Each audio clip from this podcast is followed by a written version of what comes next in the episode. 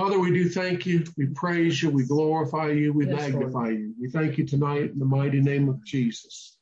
For the able, able, we're able to get together like this to be able to study your word. And tonight, Father, we thank you for fresh utterance, fresh illumination, and helping us, Father God, to be able to feast on your word, study your word, meditate in your word, and Lord, allow those truths to transform our life into more and more like the Lord Jesus Christ. Yes. And Father, tonight we thank you for enlightening our darkness and, and taking us from glory to glory and every need being met once again tonight. In Jesus' name, thank you for utterance tonight. Uh, in Jesus' name, amen. Amen. Well, tonight, um, I want to start off with, uh, I want to share a little bit about uh, training the human spirit. Uh, what makes this so important is, and we've had some questions here recent times about conscience and how these are really, they go hand in hand as a believer. And when we're talking about training the human spirit, uh, realizing that it's the spirit filled life that we're called to live. Amen. Mm-hmm. And we know that because we've been filled with the spirit speaking in other tongues. But what differentiates our life from all other religions as a Christian is because we have the spirit of the living God living on the inside of us. Uh, as a Christian, because we've been born again, but furthermore, in an enhanced way by having the spirit filled life. And uh, so when we're looking at this and studying this, this is really keen and, and, and important for us because uh, many times people have asked, uh, is my conscience a safe guide? Can I follow my conscience as a Christian? And, uh, and just generally speaking, our conscience is a safe guide as a Christian, as uh, we've been walking in fellowship with the Lord. Okay. Now I know that's a broad spectrum and, uh, you know, that uh, covers a lot of things. Uh, but I want to touch on some high spots about this. I remember in Rhema, um, Brother Hagin made the statement. He, he taught a class called Spiritology. And um, he said there's not a chair in any university that teaches a class on the uh, existence and the development of the human spirit. And the reason for that is, is because uh, most you, go to a, psychologist or psychiatrist or someone who, who counsels people, uh, they deal with what's in the mind of man because they see man as a body and soul. And uh, they don't see man as a triune being. And uh, so we have to touch on that because we have to understand that the real you, the real me, is we're spirit being. And that's the very foundation for understanding about being led by the Spirit of God and about following our conscience because the Bible has a lot to say.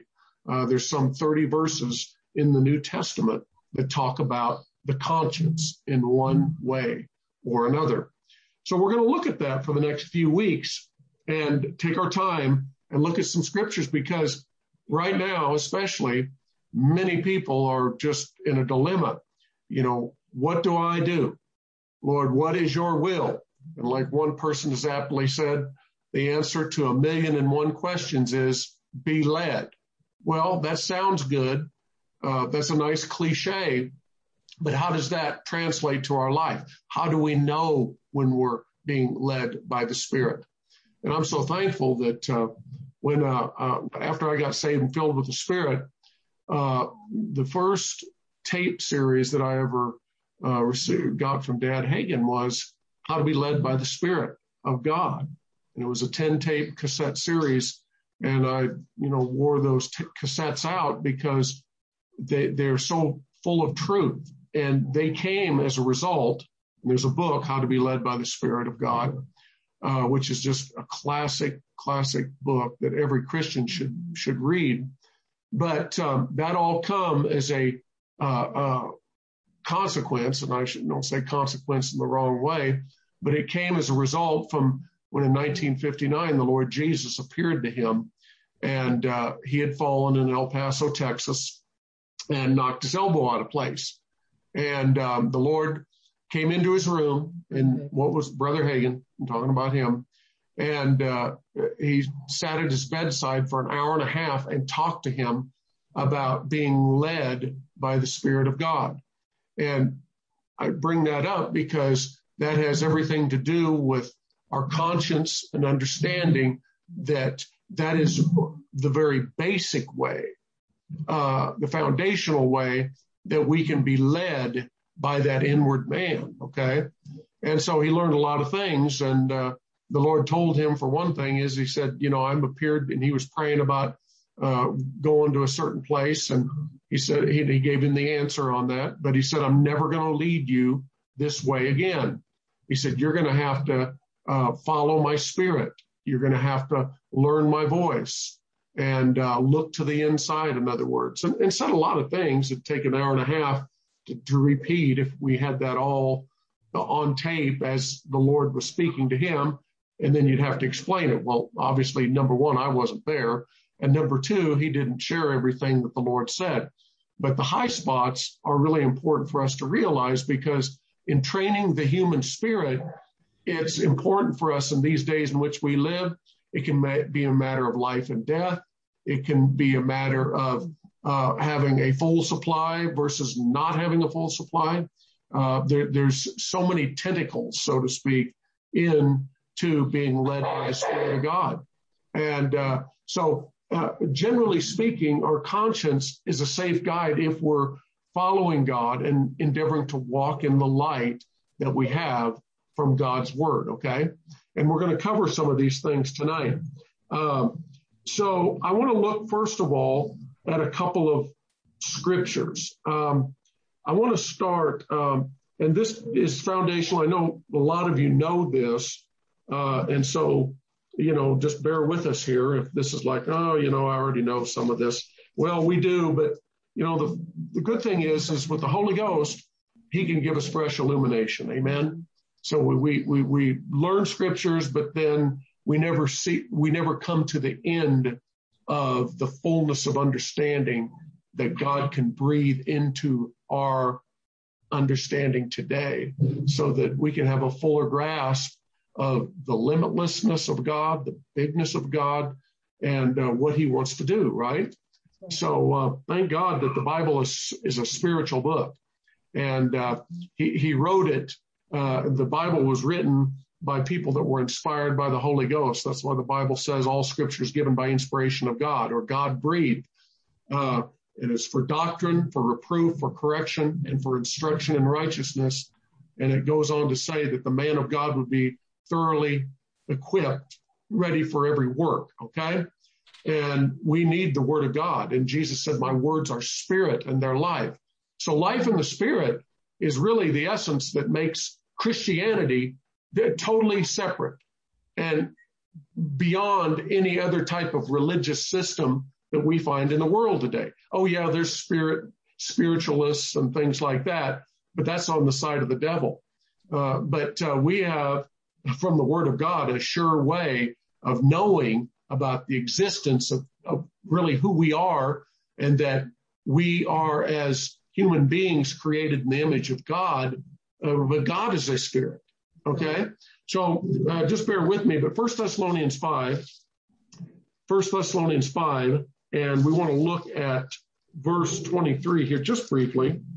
And again, I know that, uh, uh, you know, most everybody here, I think, has heard this verse or read it, but let's read that as we start off here tonight.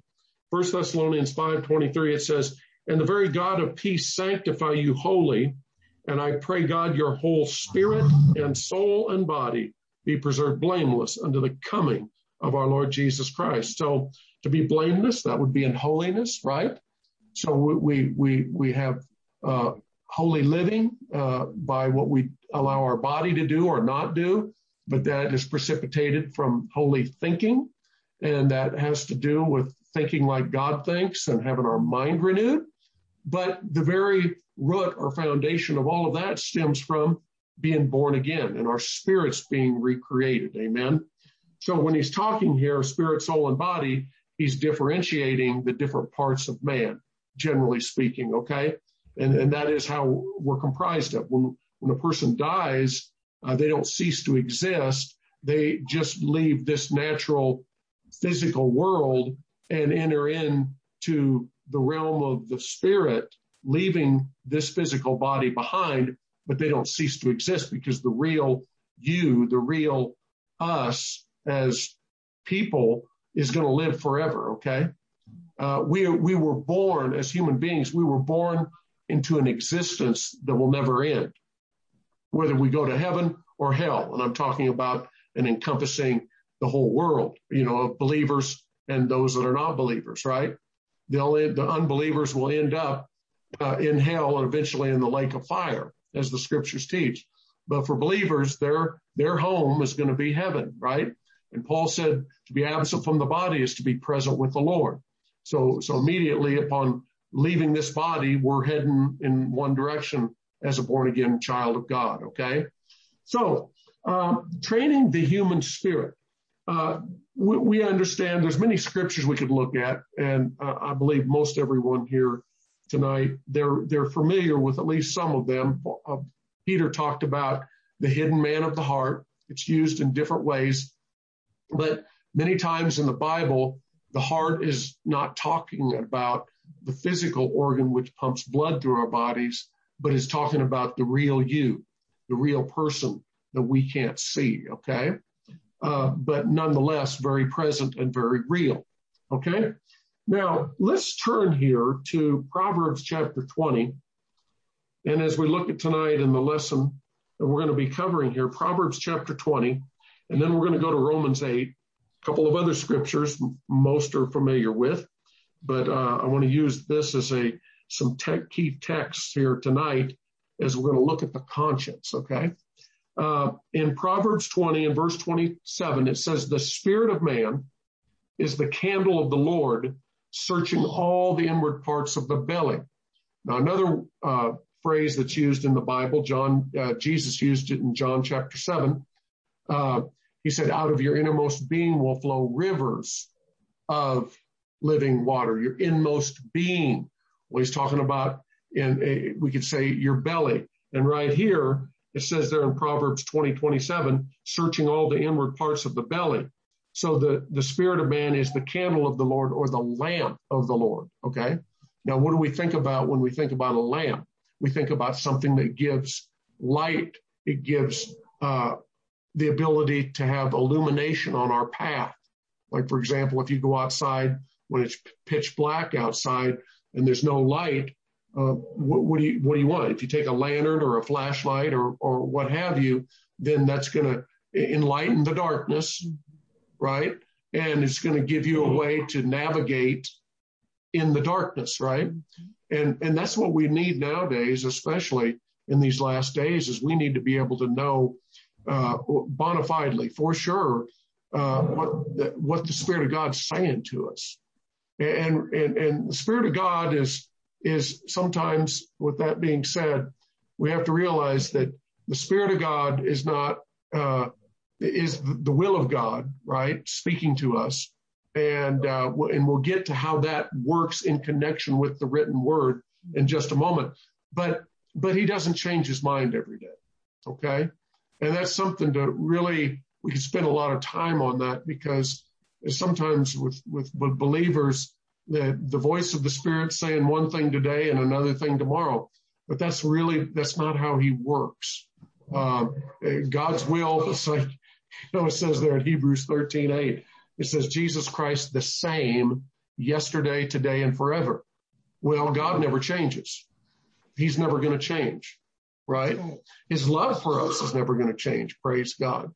But so we, have that as a foundational understanding uh, in, which we need to know that and have that firmly as part of the foundation in our lives.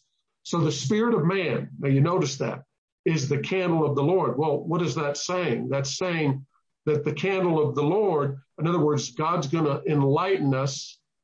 He's going to guide us through our spirit.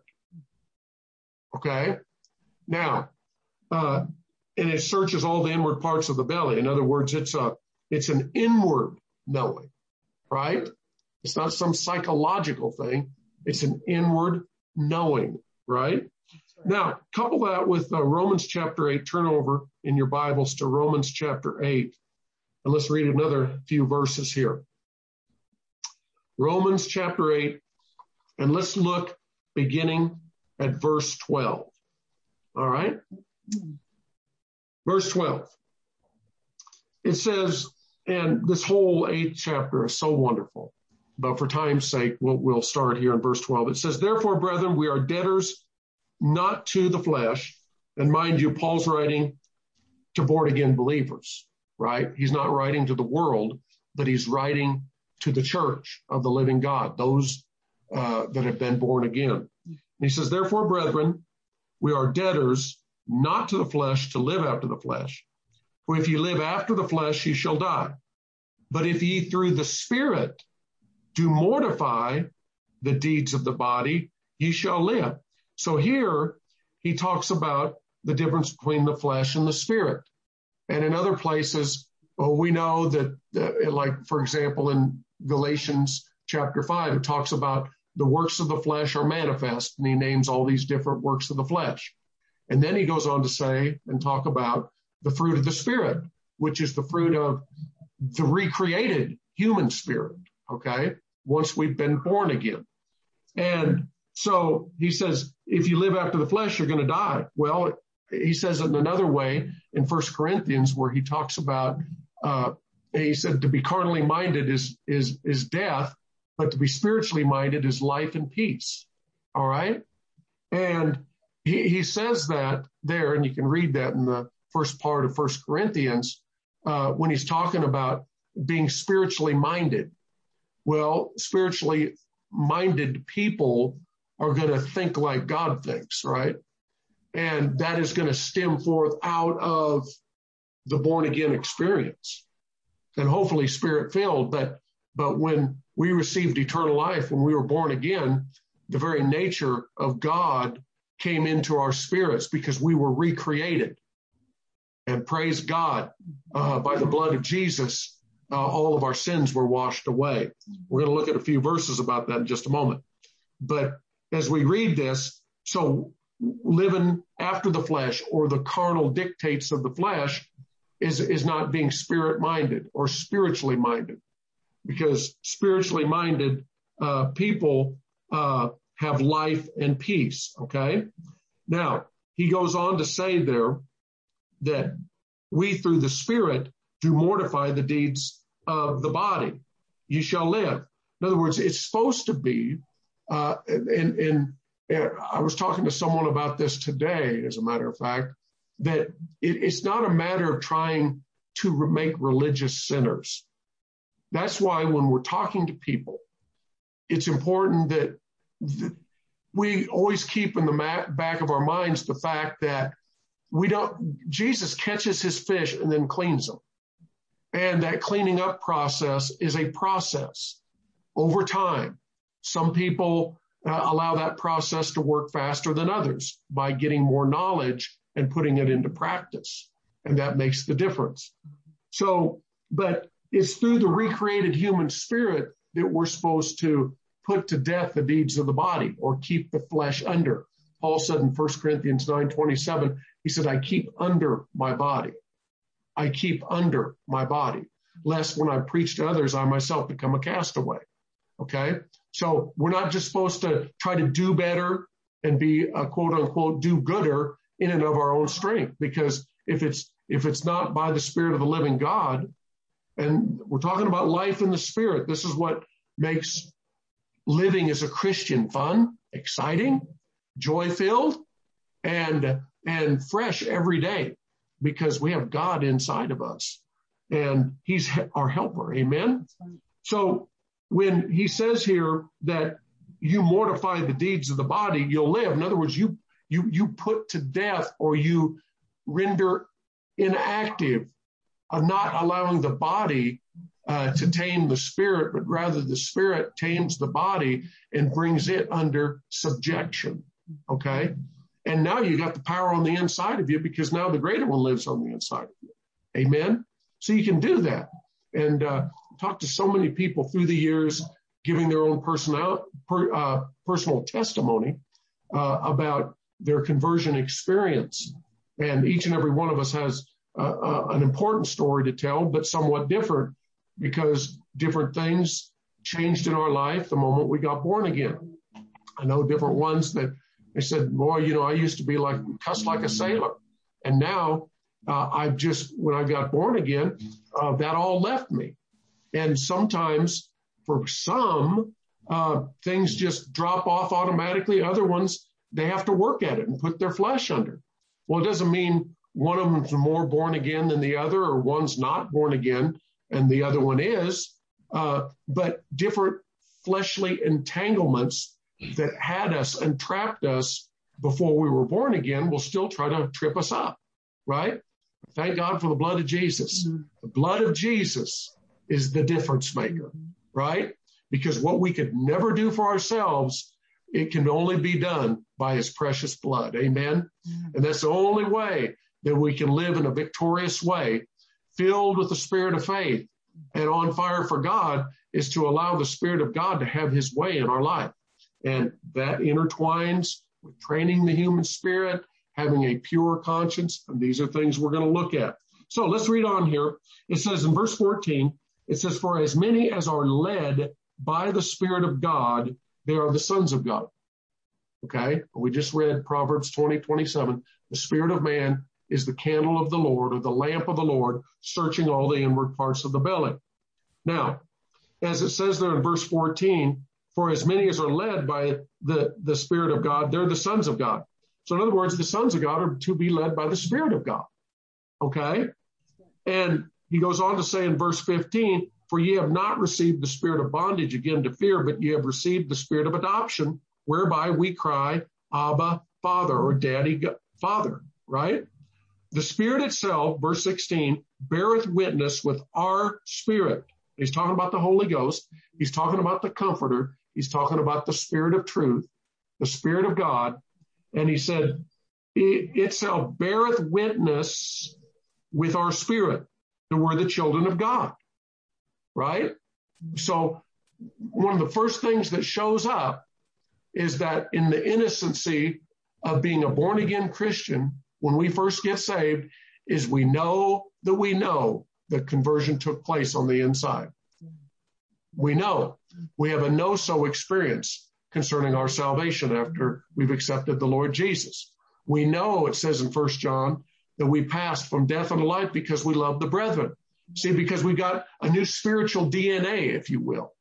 On the inside of us is a brand new person that never existed before because our nature is totally changed inward. And then it progressively, as we renew our mind to the word of God, begins to work itself to the outside and affects the way we live, the way we think, and the way we talk and our behavior and everything like that.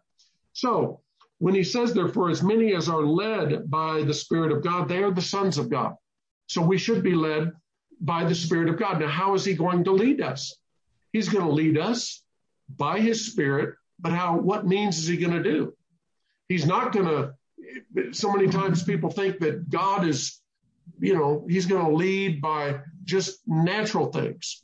Well, you know, th- there's what's called in the Old Testament fleecing, you know, like, uh, uh, a fleece was put out by Gideon, okay, and and and such. But we don't live that way in the New Testament because in the, the Old Testament they were not born again.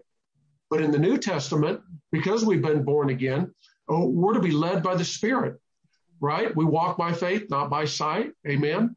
And so we don't look to the natural external things just as a legitimate, always ongoing draw card to where this is God. Because sometimes, uh, if you look in the natural, uh, you have resistance in different areas.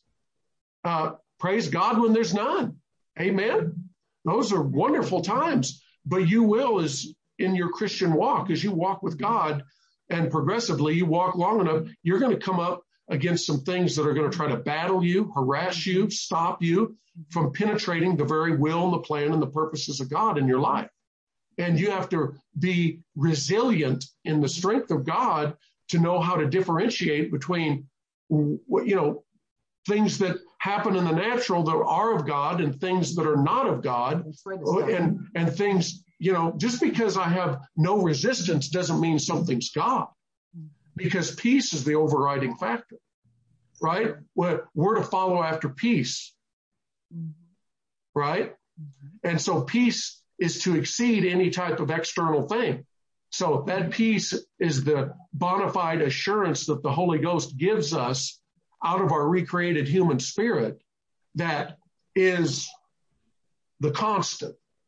Because you can have all kinds of turmoil in your mind about things going on in the natural.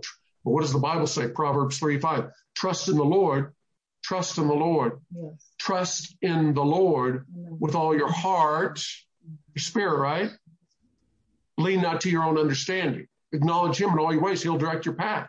So is some, sometimes there's a sifting process until we have clarity in our hearts about that peace having an overriding voice over external natural circumstances to know that this is God. And that's the biggie right now in, in the days in which we live in. Oh, what should I do? What should I that? Every day is a life full of potential dilemmas. What should I do about this? How do I handle that? Uh, what does the Lord saying about this? Right? And this just this is ongoing.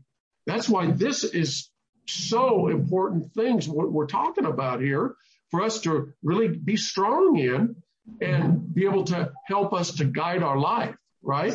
Now we have the written word of God, and we'll get into that in just a moment as far as just the words that we find in the Bible and how important they are as a foundation out of which will be the underpinning of the spirit of God being able to lead us and guide us because God and his word are one. Amen.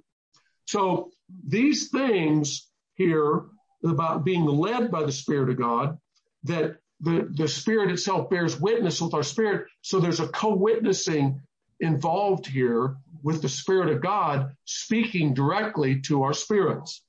Now, Jesus said in John chapter four, and you don't have to turn there, but just think about this. I'm sure you've all read that. But Jesus said, God is a spirit, and those that worship him must worship him in spirit and in truth. Amen. All right. For the Father seeketh such to worship him, right? In uh, John chapter four. But when we look at that, see, God's not a mind. All right. So God's not just speaking to our mind. How he speaks to us is through the witness of the Holy Ghost, which on different intelligible, spiritual, intelligible levels communicates that onto our mind. Okay. But because God's not a mind, he's not, you know, speaking to our mind. He'll speak to our spirit.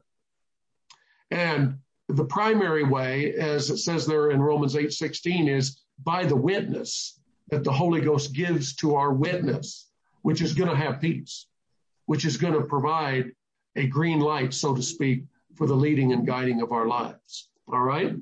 Now, so when we think about this and training the human spirit, that gives way to understanding about how our conscience works in conjunction with the Holy Ghost. All right. Because let me say it this way. Reason is the voice of our intellect, of our mind. Feelings are the voice of our body right? We have five physical feelings. But our conscience is the voice of our spirit. Our conscience is the voice of our spirit. Okay. Now, uh, we could go into a lot of depth, but I just bring that out generally speaking.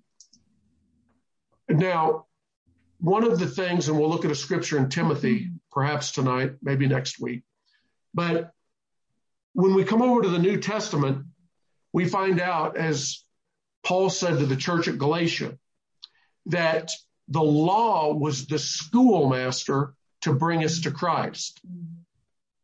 What does that mean? It means that the law was what showed up the darkness of our sin. Because the moral law, as given, when we look at the Ten Commandments and God's standards of righteousness, and we'll look at the scriptures on this here in the book of Timothy. Hopefully tonight we'll get there, but we will here in the next few weeks. We find out that God's moral law is God's moral standard. Now, many of you, uh, you know, you're familiar with uh, uh, Brother Ray Comfort and how he goes about and and God uses him in a wonderful way. And when he talks to people on the street, and not everybody has to do it exactly the way he does it, but uh, with his wit and humor and personality, uh, he's really he's done a great job for the kingdom of God. But he uses what Finney did back in the day when in Finney, Charles G. Finney was looked at one of the greatest revivalists uh, since the days of the Apostle Paul in uh, his staying rate of people that got saved under his ministry was in the uh, the high 80s. Okay, and that that's in, in other words, people that came to the Lord Jesus stayed true to him for the rest of their life. Well, he, you know, how did he know how to do this? Well, he, he, uh, he gave law to the hard heart and it broke that hard heart and made it supple so it could receive the gospel of grace. Okay. And, and so the, the law is, is what breaks down the, the moral defenses that uh, humanity has as far as their own goodness. That's why we need Jesus because uh, we're not good in and of ourselves. As the scripture says, there's not no one good, no, not one. Jesus said in the in the uh, Gospel of Mark, he said he says there's no, only one. When he was talking to the rich young ruler, he said there's no no one good but God. Right. In other words, in and of our own righteousness, as the prophet Isaiah said, our own righteousness is as filthy rags. Okay.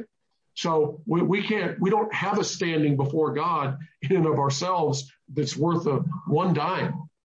It's, it's not, it's not any good.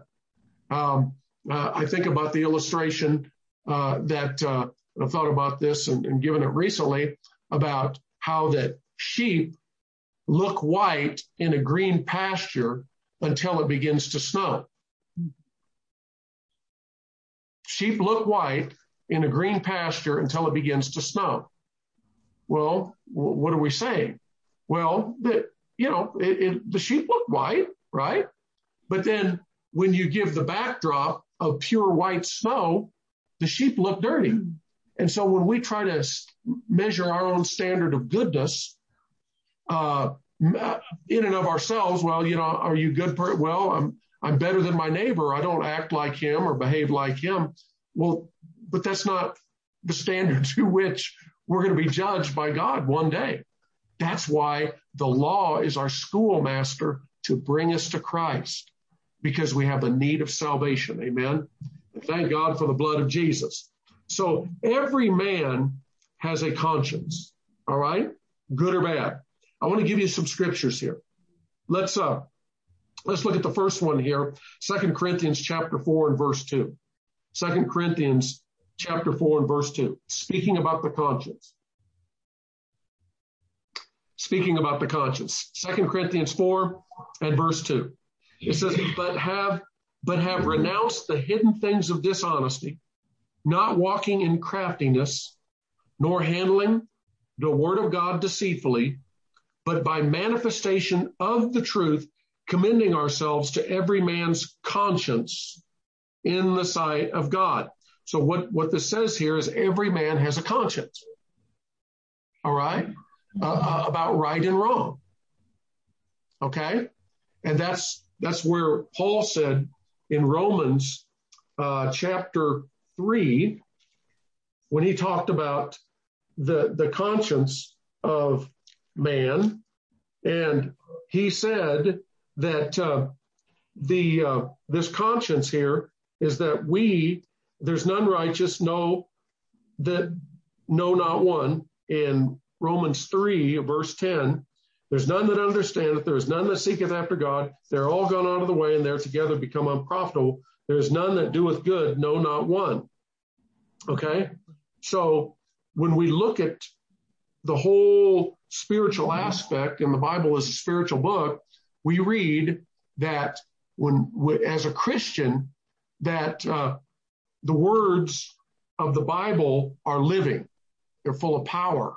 All right. And they have a bearing on our conscience, one way or the other. Okay.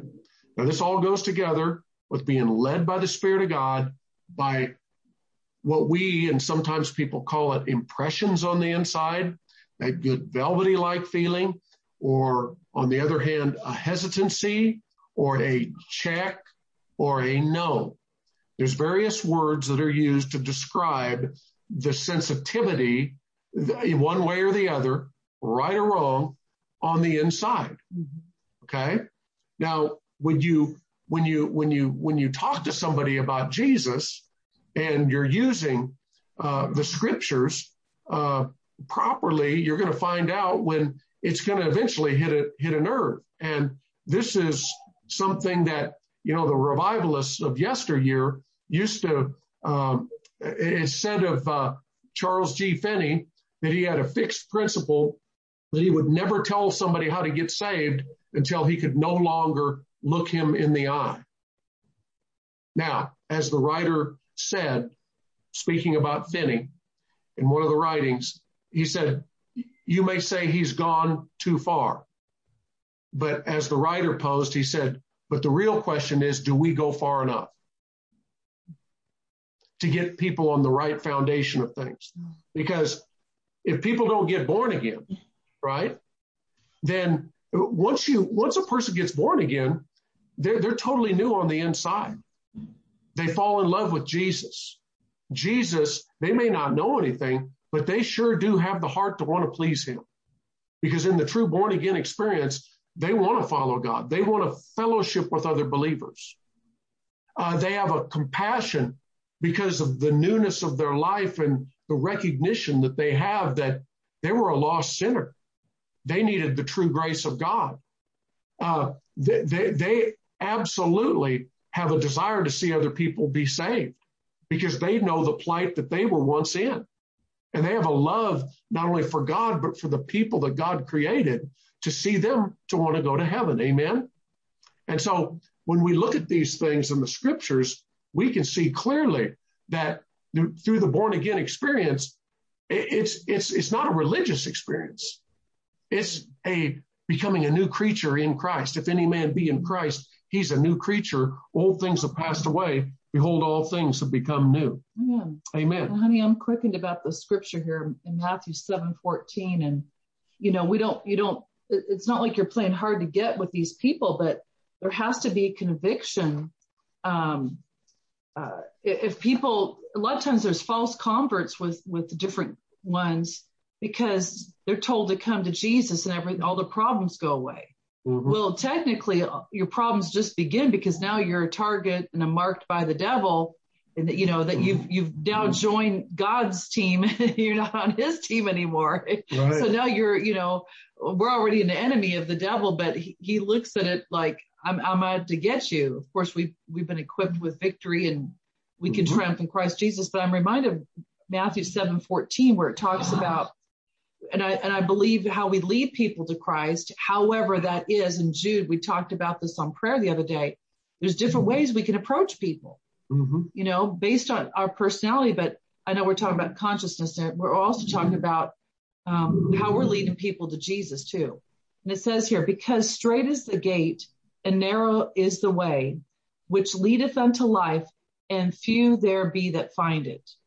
So we have to be delicate in that sense and conscientious, I believe, in how we're leading people. That's why us living a holy life is important. Yes. It doesn't mean we live a life of sin. We commit sin. We get it under the blood, but that greasy grace message, which is really prevalent out there. And we know people that have bought into that hook, line, and sinker, and they think they can live any way they want. But what where does the holiness come into play? You know, mm-hmm. um, And like Paul says, you know, if I preach a different gospel to people and I'm living a different way, I'm going to be a castaway.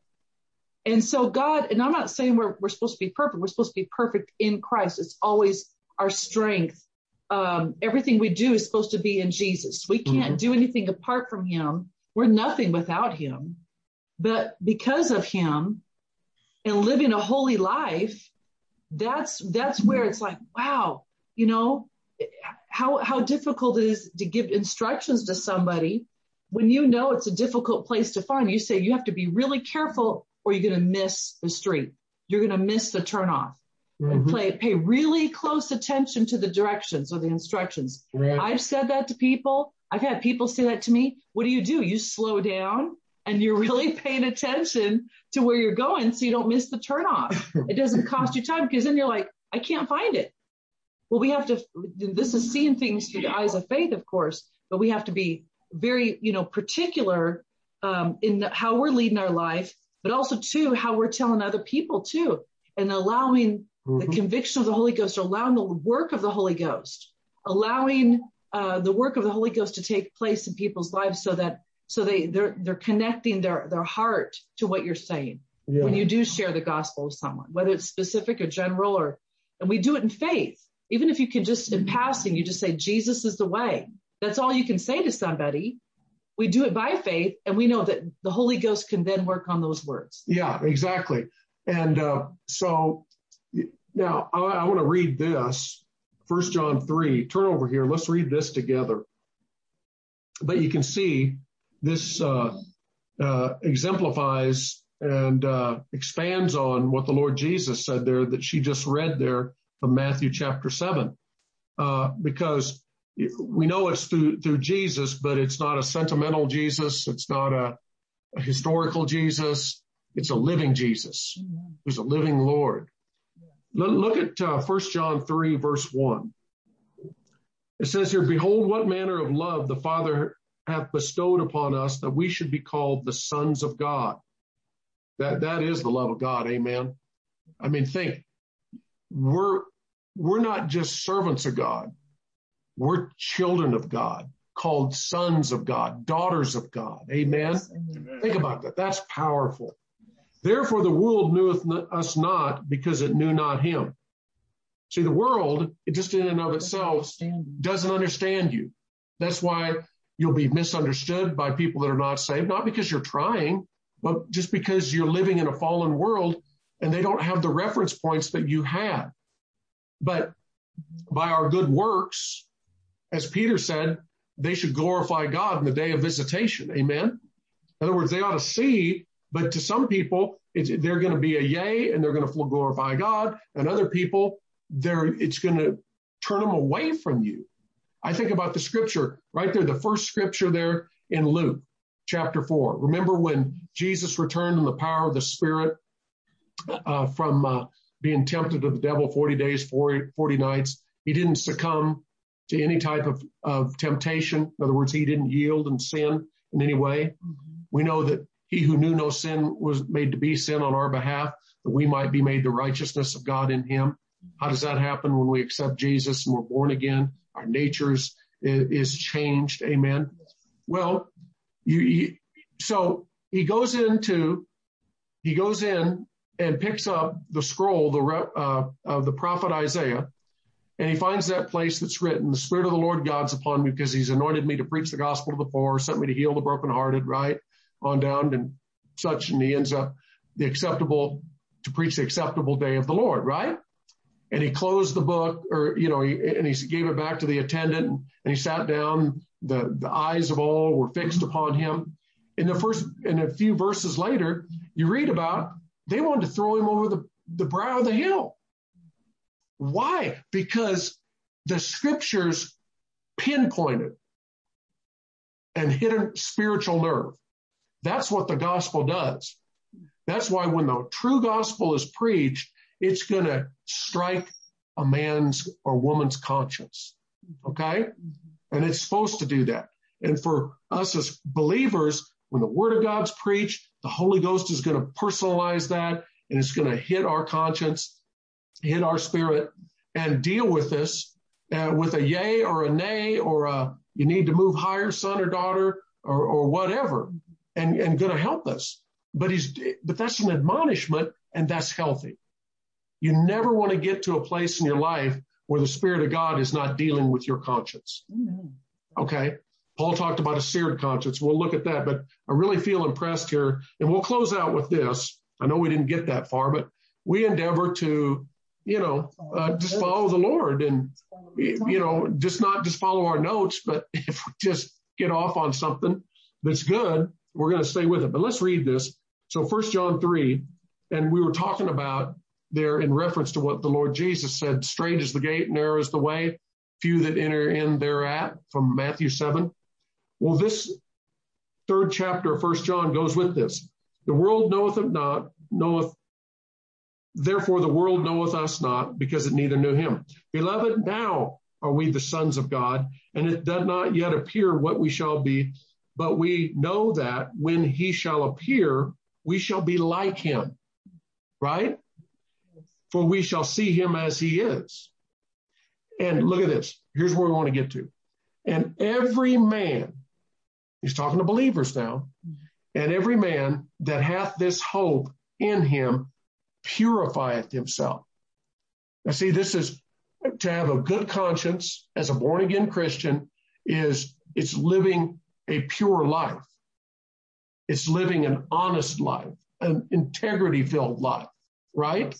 Before God. We'll look, we'll look at, there's so many scriptures that just, when they come together, it's just like, wow, this is, there's a great depth to this, what we're talking about. Um, but it says, every man that hath this hope in him purifieth himself, even as he is pure. So in other words, there's an onward work of the true grace of God in every born again uh, Christian. First John 3, uh, we started with verse 1. He's now on verse 3. Okay, yes. Now, look at verse 4. It says, Whosoever committeth sin transgresseth also the law, for sin is the transgression of the law. Okay? And you know that he was manifested to wake, take away our sins, and in him is no sin. All right? So now, verse 4 Whoso committeth sins transgresseth also the law. Now, as we're going to see here, that as we read on, when he's talking about committeth sin, he's talking about practices sin. Okay? Now we sin, we're saints, but we sin not because we want to, at least we shouldn't sin because we, we, we want to and think that you know, the grace of God. That's why Paul said in Romans, he said, shall we sin that grace should abound? He said, certainly not. Right? So we, we don't just sin and flippantly, oh, Lord, forgive me. But it's something that we should on the inside protect the innocency of our, the voice of our conscience so that if we do sin, not because we're habitually sinning or practicing, and that's what that word's referring to in verse four, that we get back to that state of innocence by getting it under the blood of Jesus, by 1 John 1 9, confessing our sins, acknowledging that, and asking the Lord to forgive us. And by the precious blood, that is the New Testament way as Christians that we receive forgiveness, right? After we've been born again. So, okay, so this is not whosoever committeth, which means to practice or some we habitually or habitually sins transgresses also the law. For sin is transgression of the law. And you know that he was manifested to take away our sins, and in him is no sin. Whosoever abideth in him sinneth not. Now, what's he talking about there? Does that mean that if I'm abiding in the Lord, that uh, I'll never sin again this side of heaven? Well, no, that's not what that, because we're all, we have to deal with the flesh. But what, what that means is is somebody who's truly born again and walking with the Lord and abiding in Him, they're not going to the want to. That's the that's the greatest news. Is you know what? You know, people say, "Do you do this and do you do that?" So no, I no, I because why? Because I don't want to. You can, yeah, you can do it all you want, but the want to's not there. Yeah, the want to's gone because when you get born again, on the inside, that new nature, because it's so sensitized, in that innocency, especially when you're first, it, it, and yes, and it is in the, in the innocency of a, being a new creature in Christ. And when we're first born again, you want to keep that sensitive because that's protection. Okay. And um, so let's read on here because we're, we're just about out of time here. All right, but let's let's let's read on here.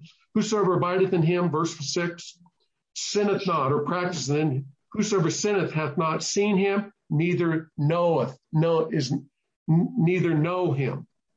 So here's what the Bible says. It says if if if I claim that I got born again and I'm still walking and sinning and, and not living right, then something's wrong. Something's wrong with my experience. Something's wrong in my walk with God right now. Because my nature of walking in Him is uh, my nature of walking in Him and with Him is is I don't want to do anything that would hurt the Lord. I don't want to do anything to displease. Amen. So let's read on here. Okay. So whosoever abideth in him, remember what Jesus said in John 15. He said, if ye abide in me, my words abide in you. Well, how are you abiding in him? Well, you're abiding in the vine, but you're abiding, living holy, living uprightly. Amen keeping, uh, you know, keeping sin out of your, uh, under the blood, right? Whosoever abideth in him sinneth not. Whosoever sinneth hath not seen him, neither know him. Little children. See, because if we know him, then we're going to know that his nature is that he wants us to live holy and uprightly. Amen. Right. And we could never keep the, keep the Ten Commandments and be pleasing to God because we'd all fail miserably. All right.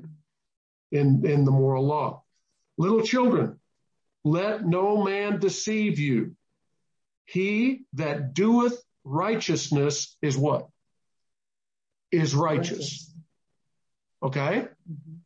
Some people, and that goes back, honey, to what you said earlier about the greasy grace message is that, you know, that I'll just live however way I want. It's okay with the Lord. It's not okay with him. It is not okay with him. So That's little children, let it's dangerous ground. Let no man deceive you. He that doeth righteousness is righteous, even as he is righteous. Well, we know the Lord's righteous, but his nature is instilled into us, and we got a new nature. So it's it's the nature, the desire of our recreated inward man to do the right thing. Now our flesh is gonna till the day you die, till the until you get a glorified body, we get one, it's going to want to do wrong. But that's not the real you. And we have to differentiate between the spirit of man and the body of man. The real you is not your body. The real you is your spirit.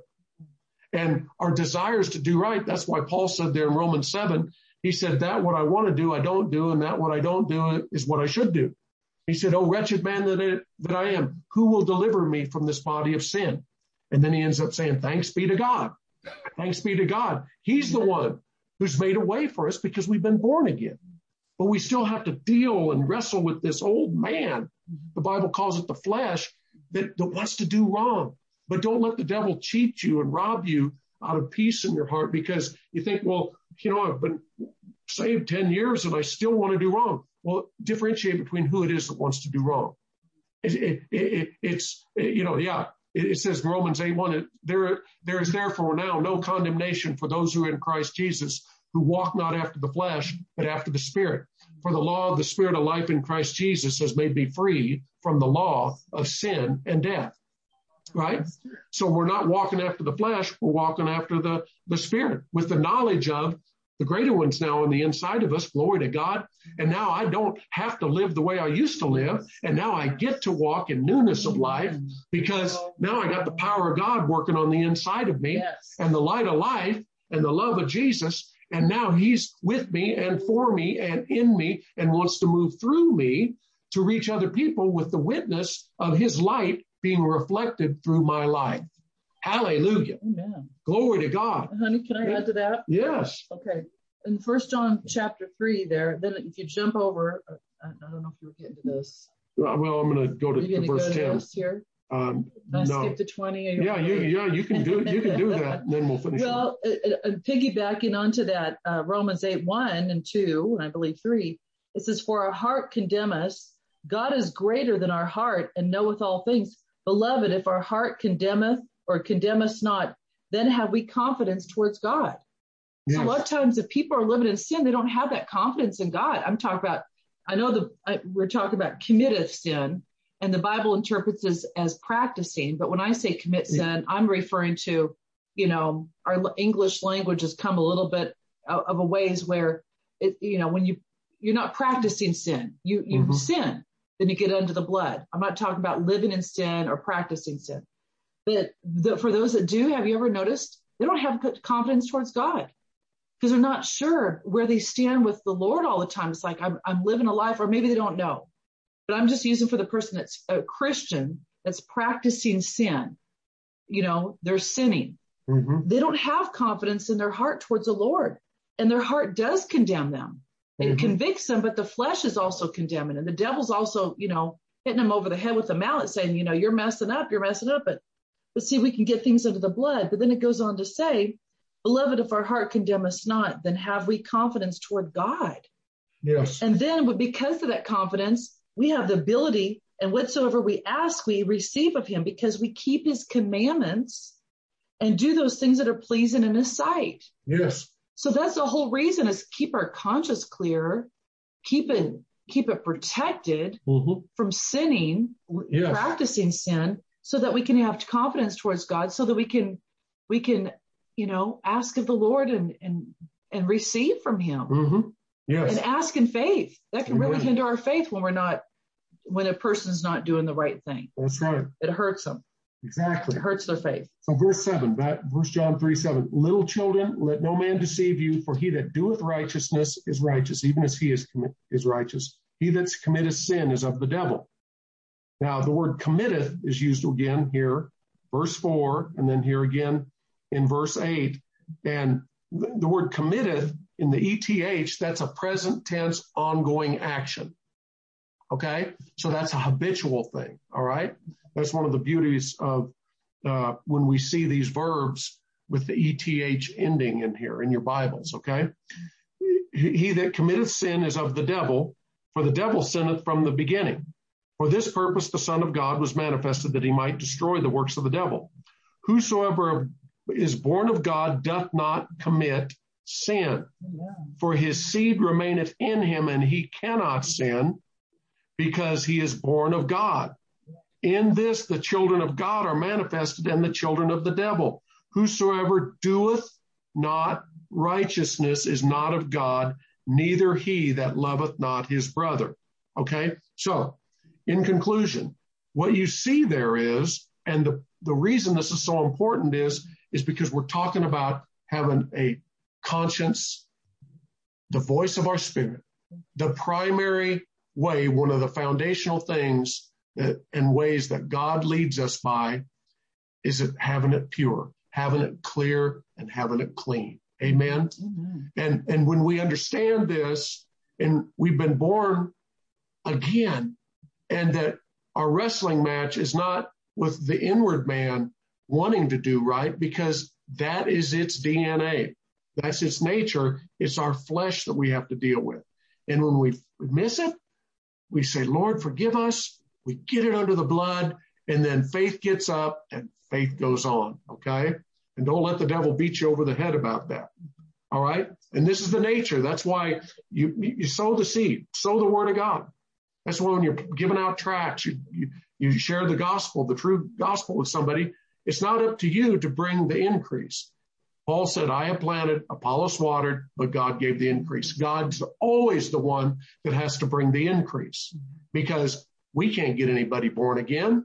It has to be the work of the Holy Ghost and it has to do, be done with the way that the Holy Ghost interacts with the Word of God, which is the sword of the Spirit, which is something that pierces our hearts as born again Christians, but it also pierces the hearts of those that are unsaved.